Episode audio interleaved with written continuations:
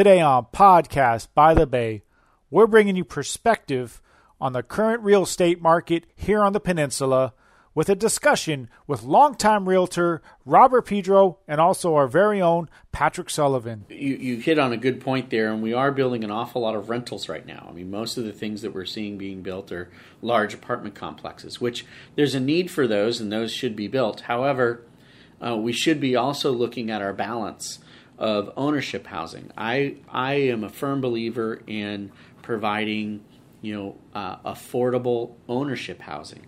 And so I think something should really be uh, looked at uh, to see what could be done. To discuss many of the issues affecting the buyers, but also the sellers, like the capital gains tax. So I really think it would be great if our elected officials would really look into the capital gains challenges that people are having and to see what the net effect is. Because I would wonder if they relieved that capital gains burden, now you have a transaction when the transaction takes place, you're going to have an increase in property tax revenue.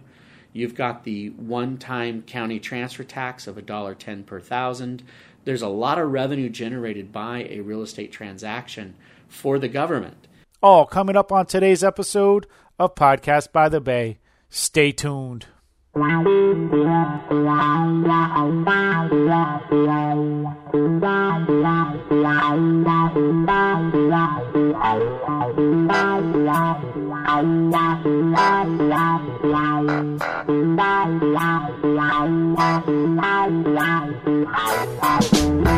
Okay, welcome to Podcast by the Bay. This is Andre. We thank you for being with us. We thank you for downloading this episode, and we thank you for spreading the word to all your friends out there in podcast land. We definitely appreciate it. And so today we're going to feature perspective on the current real estate market here on the peninsula. And we're going to feature a discussion between longtime realtors Robert Pedro and Patrick Sullivan. And they discuss many of the issues that are affecting the real estate market and some of the current hot topics, such as rent control, and also one of the other topics that hasn't really been discussed, which is the capital gain tax. So stay tuned. We're looking forward to bringing you this discussion about the current real estate market here on the peninsula. And if you have any questions, you have any feedback, please reach out to us at podcastbythebay at gmail.com. And you can follow us on Twitter at Podcast by the Bay is our handle, and you can listen to any of our shows for free 24 hours a day on any of the podcast sites. So, with that, signing off, this is Andre, and we'll catch you on the next time of Podcast by the Bay. Stay tuned. Welcome to Podcast by the Bay. Today is Friday and it's November 15th, and I have the great opportunity to uh, interview a longtime realtor and friend, Robert Pedro, who owns Signature Properties uh, here in uh, Foster City. He also has another pilot office in Redwood City. Welcome, Robert, to Podcast by the Bay. Thanks, Patrick. Appreciate appreciate you coming here and uh, interviewing me. It's always nice to see you. It's good to see you too, Robert. Yeah. Can you give us a little background and what made your decision to get into real estate? Sure, sure. I'd say it had a lot to do with my uh, my family. Actually, my parents uh, both worked really hard, uh, day jobs, and then they invested in real estate. And so, as a young uh, kid growing up, I, I, saw the the value of having kind of that third income, uh, that real estate income coming in over time, and it's definitely helped out our family over the years. Um, right out of high school, I knew I wanted to get into real estate, so I started shadowing a broker uh, back in 1988. And then in 1994, I uh, got my broker's license. And so I've been a full time broker since 1994 and just loving every minute of it. And I'm very passionate about real estate, so it's it's fun for me. Robert, where are you from originally? Uh, Redwood City. So Redwood City. okay, yeah. so you're a native too. Um, I, you know, I actually got my uh, broker's license in 1986, so we got a little, a couple years difference, but we've we've seen the ups and downs in real estate. We saw the stock market crash, we saw the earthquake, so we've seen a lot of ups, and we've seen interest rates double digit, single digit. Uh, so we've seen a lot. Definitely. Uh, so we got a dynamic real estate market right now. What's your observation on the real estate market? I think the uh, the focus for first time buyers it seems to be a little bit of a challenge out there. Why don't you talk about what your experiences? Have Sure, sure. So what I see them as far as where the market is today, uh, I would say it's stabilizing. Right. So it's uh, basic economics, supply and demand.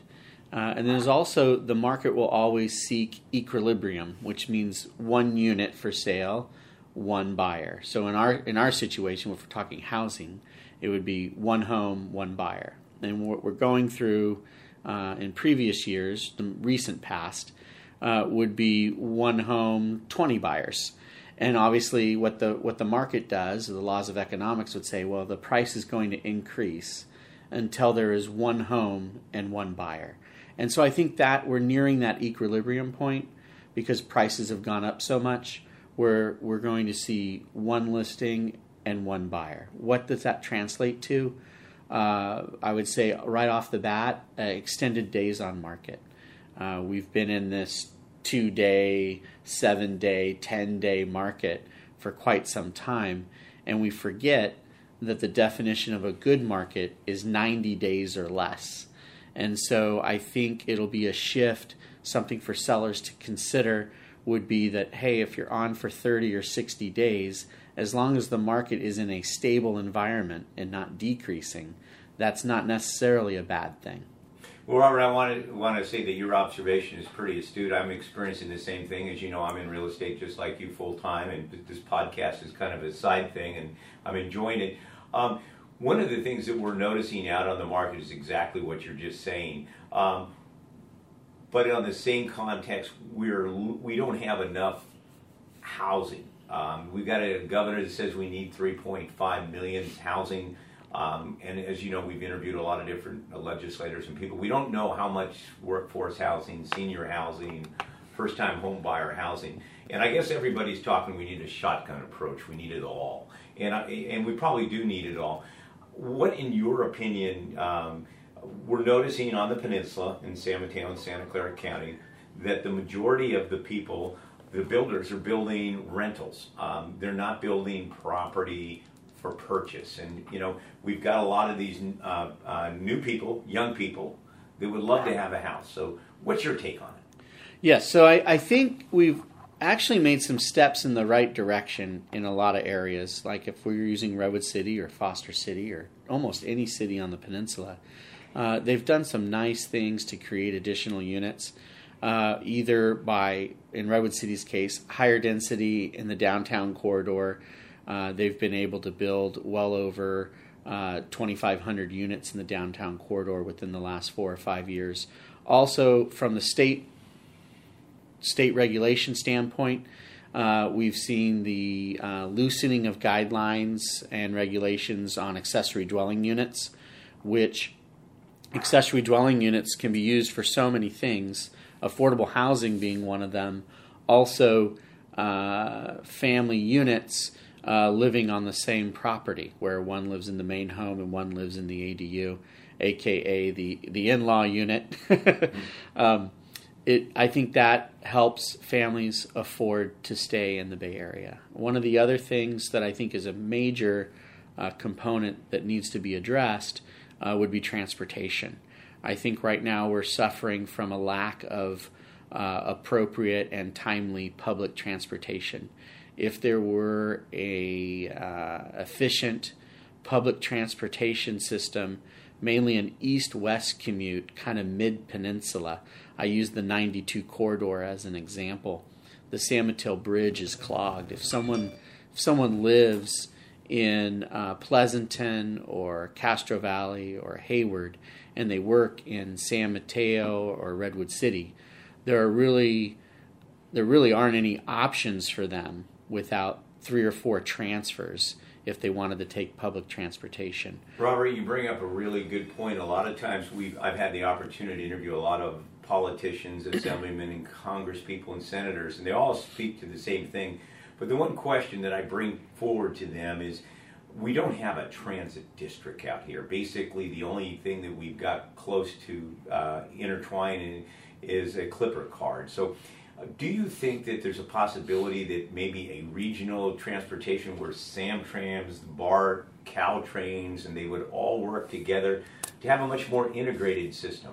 I, that would be brilliant. I think an integrated system with one form of payment that could be easily used uh, by the people who are using that product. Also, any kind of public private partnership. I think would be phenomenal. I think we have some major employers in the area that would jump at the opportunity uh, to be involved in the future of transportation in our region uh, to help move their employees from one area to another. Um, it's been said by a few that we can't really build our way out of this on the Mid Peninsula just because the density would be too high uh, for what most people would consider a quality of life that they want to enjoy in the suburbs. Uh, many of our cities are obviously suburbs in the Mid Peninsula, and we're seeing the urbanization of our suburbs. And obviously, many people have a, a, a serious problem with that, and rightly so. So, having transportation going out to where the housing could be located, I think, is key and, and crucial uh, for the Bay Area moving forward for the next 10, 20, 50 years. Well, Robert, you know, we'd encourage you to listen to one of our podcasts. We interviewed a former council person that has left the Bay Area, and that's David Tanner. Uh, David Tanner has an I proposed idea where um, at, the, at the Tanforan Shopping Center, they were talking about leveling it, and I think there's an Australian group that owns it. Um, and what he was thinking is like a super bullet train. We do have a clip of a video. He did present it to the Bay, uh, Bay Area cities. I don't know if it really grasp a hold of anything, and it would be above ground. It would go to all those surrounding cities that you're talking about, whether it's Stockton, Fresno, Martinez. Do you think that that's something that uh, should be looked at? Oh, definitely. I think I think there are so many different solutions, and you mentioned earlier kind of a shotgun approach because there's not one silver bullet.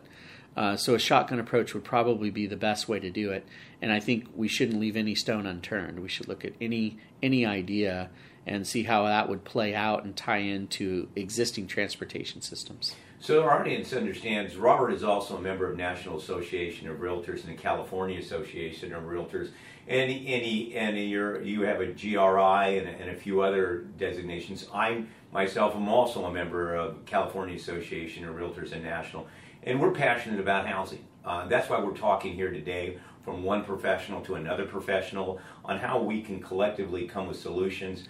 Um, one of the big things that happened, uh, Robert, um, and it, it, was sidetracked, there was a proposal by Senator Wiener, and that was at uh, his uh, state Senate Bill 60, which was kind of put on ice. And basically, that was the carrot stick approach. And basically, Senator Wiener wanted to dictate to the cities that you had to build so much affordable housing.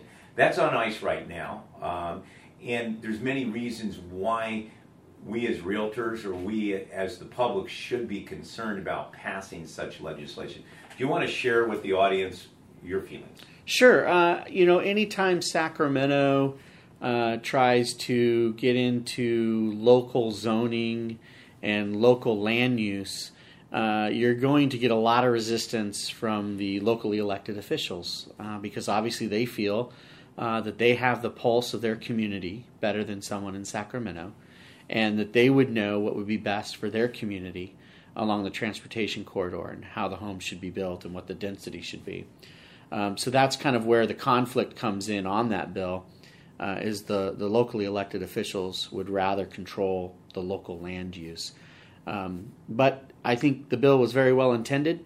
It wanted to create units of housing along the transportation corridor, which is where we should be looking at developing more housing so that people could, if we can eliminate uh, and or at least reduce uh, vehicular trips. Uh, so if the housing is built closer to where people want to be, uh, rather than a 30 minute or a 45 minute drive, maybe it's a five minute drive, or maybe it's a bicycle ride, or maybe it's a, a short stroll. Um, then that would be that would be greatly appreciated if we can do that. Well, you know, recently I attended the uh, Housing Leadership Conference and I had an opportunity to uh, talk to Supervisor Don Horsley, um, who represents uh, the Redwood City area and the Fair Oaks areas, and they've been aggressively trying to work to make sure there's more affordable housing. Um, um, reiterating your point, um, Don said about 50 to 60 percent of the people that come into San Mateo County uh, in the morning hours or work hours do not live in San Mateo County. Um, so with looking at the bigger picture, I'm glad you're bringing it up about the transportation because you know there's there's some people that really just feel that if we build more housing, we'll solve more problems. Um, what do you think? I mean, I mean, I think we need to build more housing, um, but we need to do it appropriately Oh, I would agree with that statement, hundred percent. So, and, then we then we get into the nuances of the term appropriate, right? Um, you know, is it single level? Is it two stories? Is it twelve stories? You know, at what point is it appropriate? And I I think um, to use Redwood City as an example, you know, putting the higher density in the uh, downtown corridor. I think was a, a, stroke of brilliance. I mean, I think they did a great job there. They have a, a train station, uh, they have all kinds of uh, transportation going down there uh, to help those people move around. Uh, but that being said, you know the urbanization of certain cities. I know, like say, if we were to take uh, a, a, really nice small town like uh, like Belmont, I would I would say is a kind of mid-sized to small town on the mid peninsula. You know, if they were to go, you know, 12 stories high, that might be a challenge for the community there to accept something like that. Now, there may be a case in point that could be made for a development like that, but that decision should be made at the local level. Uh, and uh, can we yeah. can we kind of dissect a little bit for a moment because I'm passionate about housing, you're passionate about housing. How can we change the narrative a little bit? Because what we're seeing on the building, the building end of it, they're building high-end rentals, and what we're doing to so-called uh, offset this, the housing stock to meet our our uh, quotas, what we're doing is is we're we're putting so much below market rent. How can we get back to the narrative, or is that just not a financial thing that the developers want to do? Good question. So I think you, you hit on a good point there, and we are building an awful lot of rentals right now. I mean, most of the things that we're seeing being built are large apartment complexes, which there's a need for those, and those should be built. However, uh, we should be also looking at our balance of ownership housing. I I am a firm believer in providing, you know, uh, affordable ownership housing, and so I think something should really be uh, looked at uh, to see what could be done. And there there are a lot of programs out there uh, to help people uh, get into a home to purchase uh, that would help make it more affordable for them than if they were to just go the normal route. Also, builders can build properties or call it like stepping stones. I mean, you know, if you look throughout history, it was first time home buyer. And I, I think now it has evolved into instead of first time home buyer, it's first time condo buyer, right? And so then you you buy your first place, it's a condo. Then you go from the condo, maybe you go to a townhome, then maybe you go to a home, and then maybe you keep one of those along the way as a rental for future uh, retirement income. And, and I think there's some benefits to that and showing that path to people. Uh, for some people, the down payment is the showstopper. That's the reason why they don't own a home today. And so I think bringing in things like HEART, the Housing Endowment Regional Trust, uh, which allows uh, down payment assistance. There are other programs like that, FHA, uh, certain other programs that people can tap into to get that down payment assistance. And usually uh, they can make the monthly payment. It's the down payment that's keeping them from home ownership. Well, that's a that's a great answer uh, too. You know, one of the things in San Mateo County and Santa Clara County, um, and I, I, might be off by a percentage, but 60% of your senior citizens own their own homes. Recently, I interviewed a council person in Foster City, which will remain anonymously. Um, and the council person uh, is like a lot of people that are in their senior years. Um, they don't want to move away because one, there's no place to go. They love their house they may be living in a four bedroom or five bedroom house, and in order, and they may still have a small mortgage on it. They're, they're going to rent rooms out so they move. So is is there a creative solution? Um, I know in Foster City, we we were there was a lot of people that I know, and whether they were Rotary or or or Lions, they were thinking about moving into that Lennar complex. And okay, boy, they were very nice units, aren't they? But we it, we some of us thought they were going to be six hundred thousand and obviously the price tag on that is one three to one four, I guess. So is there is there a solution to getting to getting uh, to getting people um, getting people out of their houses, getting people out of their houses, um, and making sure that they have a place to go because it doesn't seem like that's being addressed. And and when I say that, that kind of like is telling us that what we don't have is a balance of housing to give a reason for a senior citizen in the Bay Area because they don't want to pay the capital gains. Exactly. Well, you hit hit on it right there at the end. The capital gains tax uh, is a real showstopper for certain sellers that are thinking of selling. And I've had that happen personally with uh, at least three clients last year where uh, we have signed the listing agreement. They knew where they wanted to go. And I suggested they talk to their CPA because when we were looking at the numbers, it looked like they would have a substantial capital gains tax. And uh, there were some capital gains tax rule changes in the mid 90s that really are playing out today. And that, that change was there used to be something called the 1034 rollover. So it was the IRC, Internal Revenue Code Section 1034 rollover rule, that allowed someone to sell their single family personal residence and then they had up to two years to buy another one, and they would defer all or any capital gains. Uh, that rule was eliminated uh, for the for the homeowner, and what they replaced it with was a single individual uh, can exclude up to two hundred fifty thousand in capital gains. A married couple can exclude up to five hundred thousand in capital gains. Well, when it passed in uh, in the mid '90s, uh, that made sense. You know, single family home three bedroom, two bath was about two hundred thousand at that time. So a five hundred thousand dollar gain would it would have to go up to seven hundred thousand for anybody to pay any gains. So it made sense, but they did not adjust the five hundred thousand exclusion for inflation, and so now we're seeing uh, homeowners literally two, three, and four hundred thousand dollar tax bills should they sell. And so those three scenarios I was telling you about just a moment ago were, were would be sellers, after they talked to their CPA, they decided not to sell. Two of them uh, decided to rent it out instead. So they, they still made their move, but they did not sell. And then uh, one of them uh, actually decided just to stay in place. And so I think that there are a lot of people uh, with significant capital gains uh, that are staying in place and or renting out versus selling. And what that does is it restrains uh, supply, and so I think that is one of the one of the main contributors to our lack of supply is we do have a lot of people with significant capital gains that are not selling. And so what's interesting is when you look at that, um, the government's not receiving the capital gains because they're not transacting. Or if they're renting, they can rent for two years and do a 1031 exchange, and that defers their capital gains. So I really think it would be great if our elected officials would really look into the capital gains challenges that people are having and to see what the net effect is because I would wonder if they relieved that capital gains burden. Now you have a transaction. When the transaction takes place, you're going to have an increase in property tax revenue. You've got the one time county transfer tax of $1.10 per thousand there's a lot of revenue generated by a real estate transaction for the government.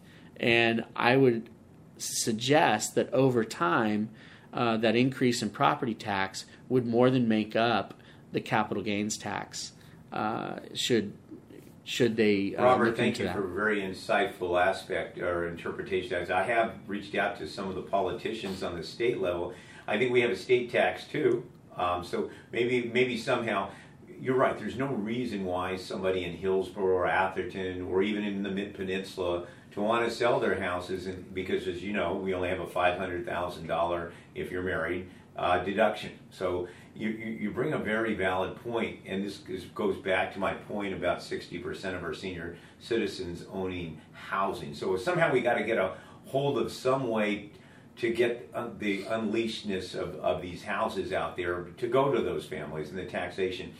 You know, I always use the example. Um, I, I've had some Google clients, and the couples will make uh, two hundred thousand dollars a year. And if we do some math here, um, when you make two hundred thousand a year, and if you don't have any taxation, about hundred thousand dollars goes out the door to federal and state tax. And I'm not a CPA here, but let's do the math. That means I've got hundred thousand left. Sounds like a lot of money.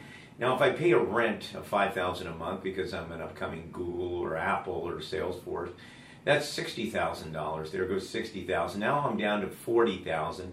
I've got child care, I've got health care, and I got all other things. So even though we're uh, we, we we have an economic divide, so to speak, so we have some people making some good money, um, and maybe the government is getting a lot of that tax money too. So somehow we got to change that balance situation um, so it makes it a little bit more equitable for people in the community.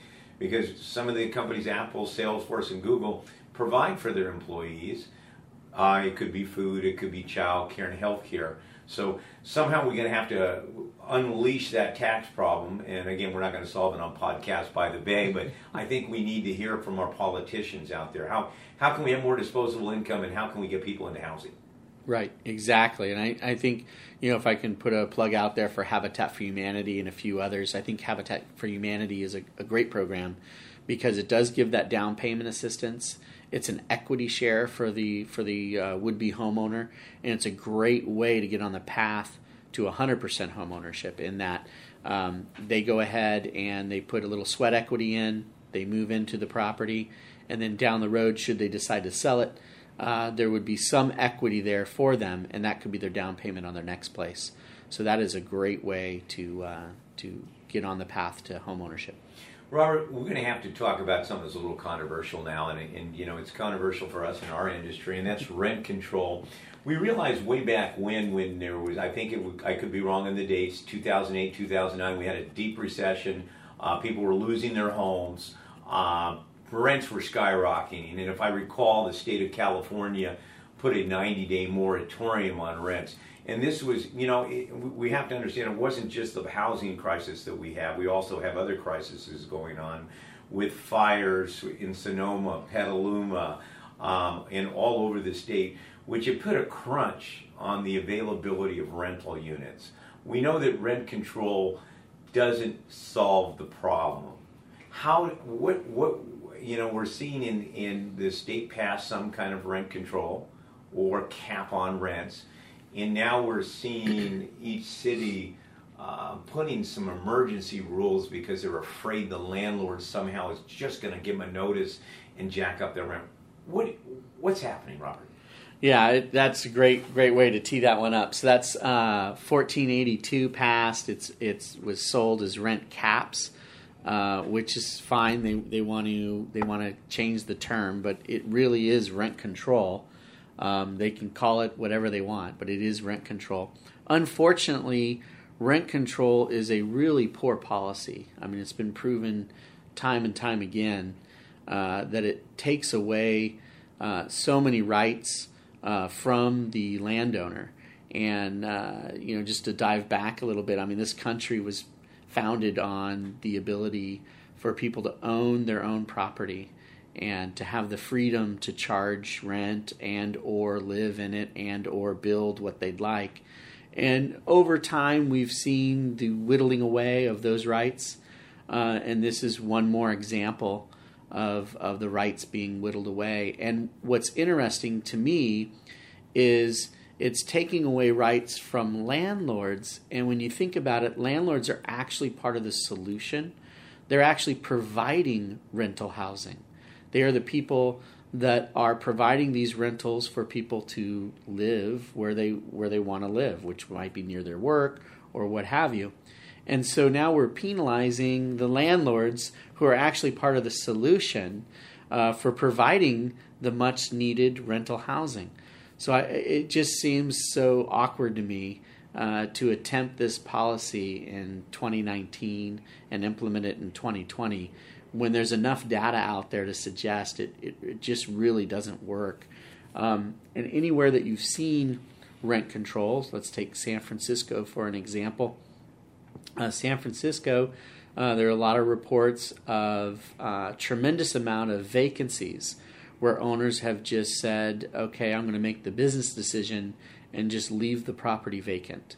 Uh, also, if you look at the number of tenants that have been there for 20 and 30 years, um, they feel trapped in their rent control apartment. I mean, granted, they have very affordable rent. However, their job may have relocated to San Jose or to Fremont, but they feel like they can't move from the city of San Francisco to move closer to their job.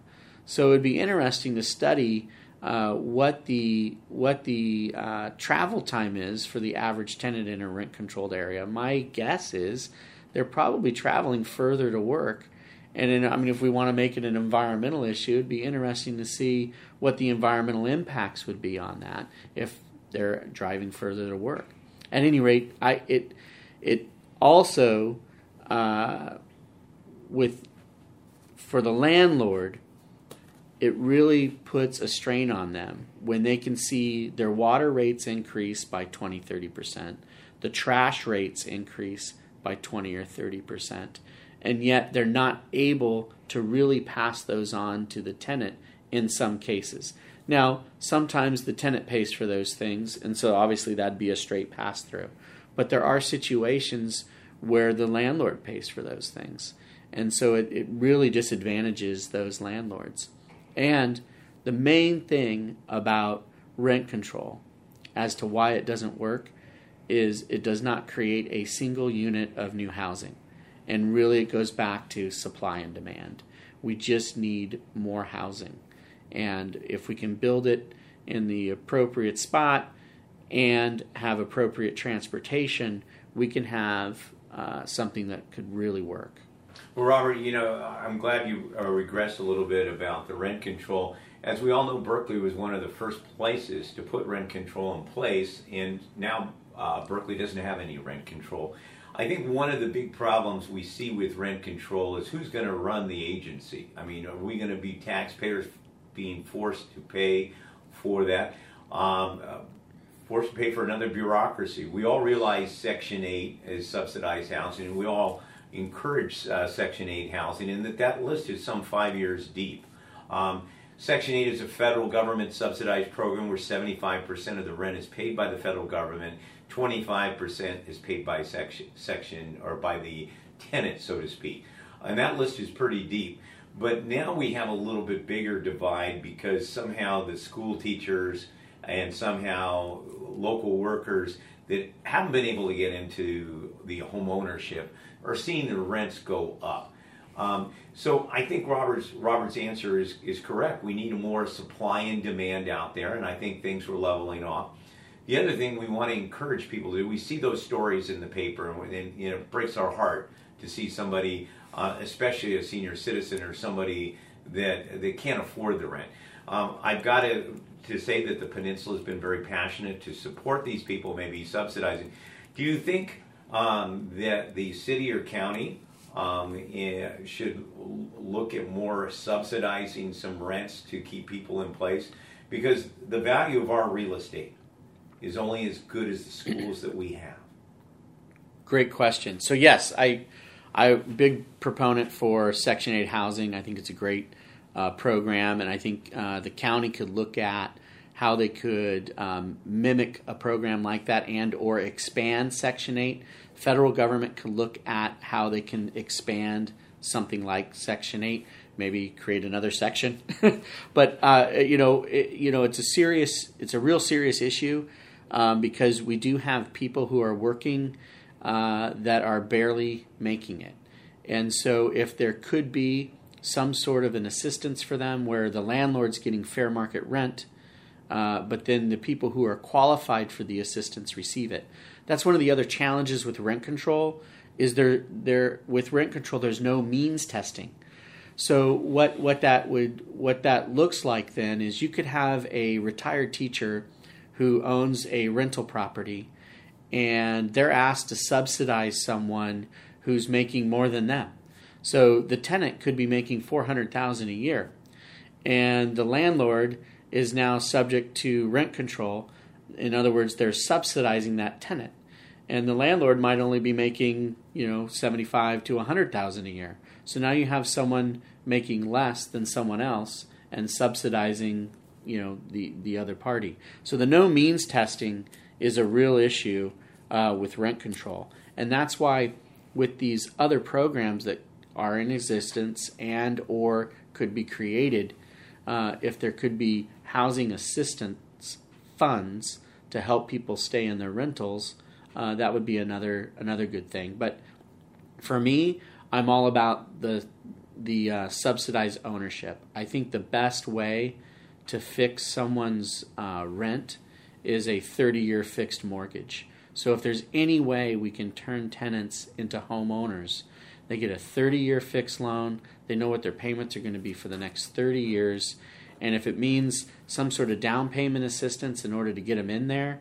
I think that's the best thing because then the tenant is now a homeowner, and homeowners do what? They get appreciation of the property.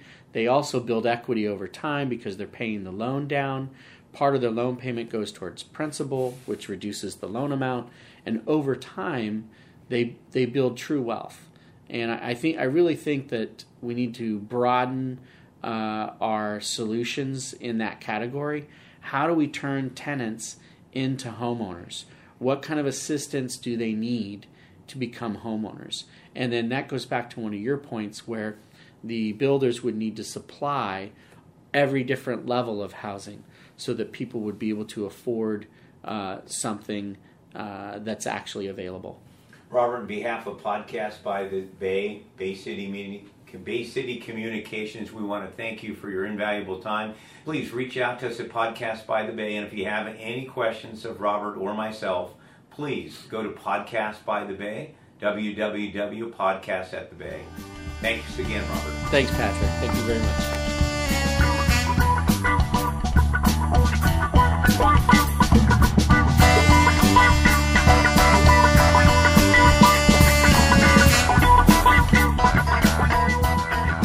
Thanks for listening to this episode of Podcast by the Bay. You can contact us by email at podcastbythebay at gmail.com. Podcast by the Bay is a production of Bay City Communications and is sponsored by Liberty Realty. Liberty Realty, serving the peninsula and surrounding areas since 1986 for all your real estate needs www.liberty-realtyinvestments.com. All material and content is property of Podcast by the Bay, but does not necessarily reflect the views of Podcast by the Bay. You can follow us on Twitter at Podcast by the Bay as our handle, or on Facebook, facebook.com slash podcast by the bay. And remember, you can listen to any of our episodes anytime on any podcast site. Until next time, stay tuned.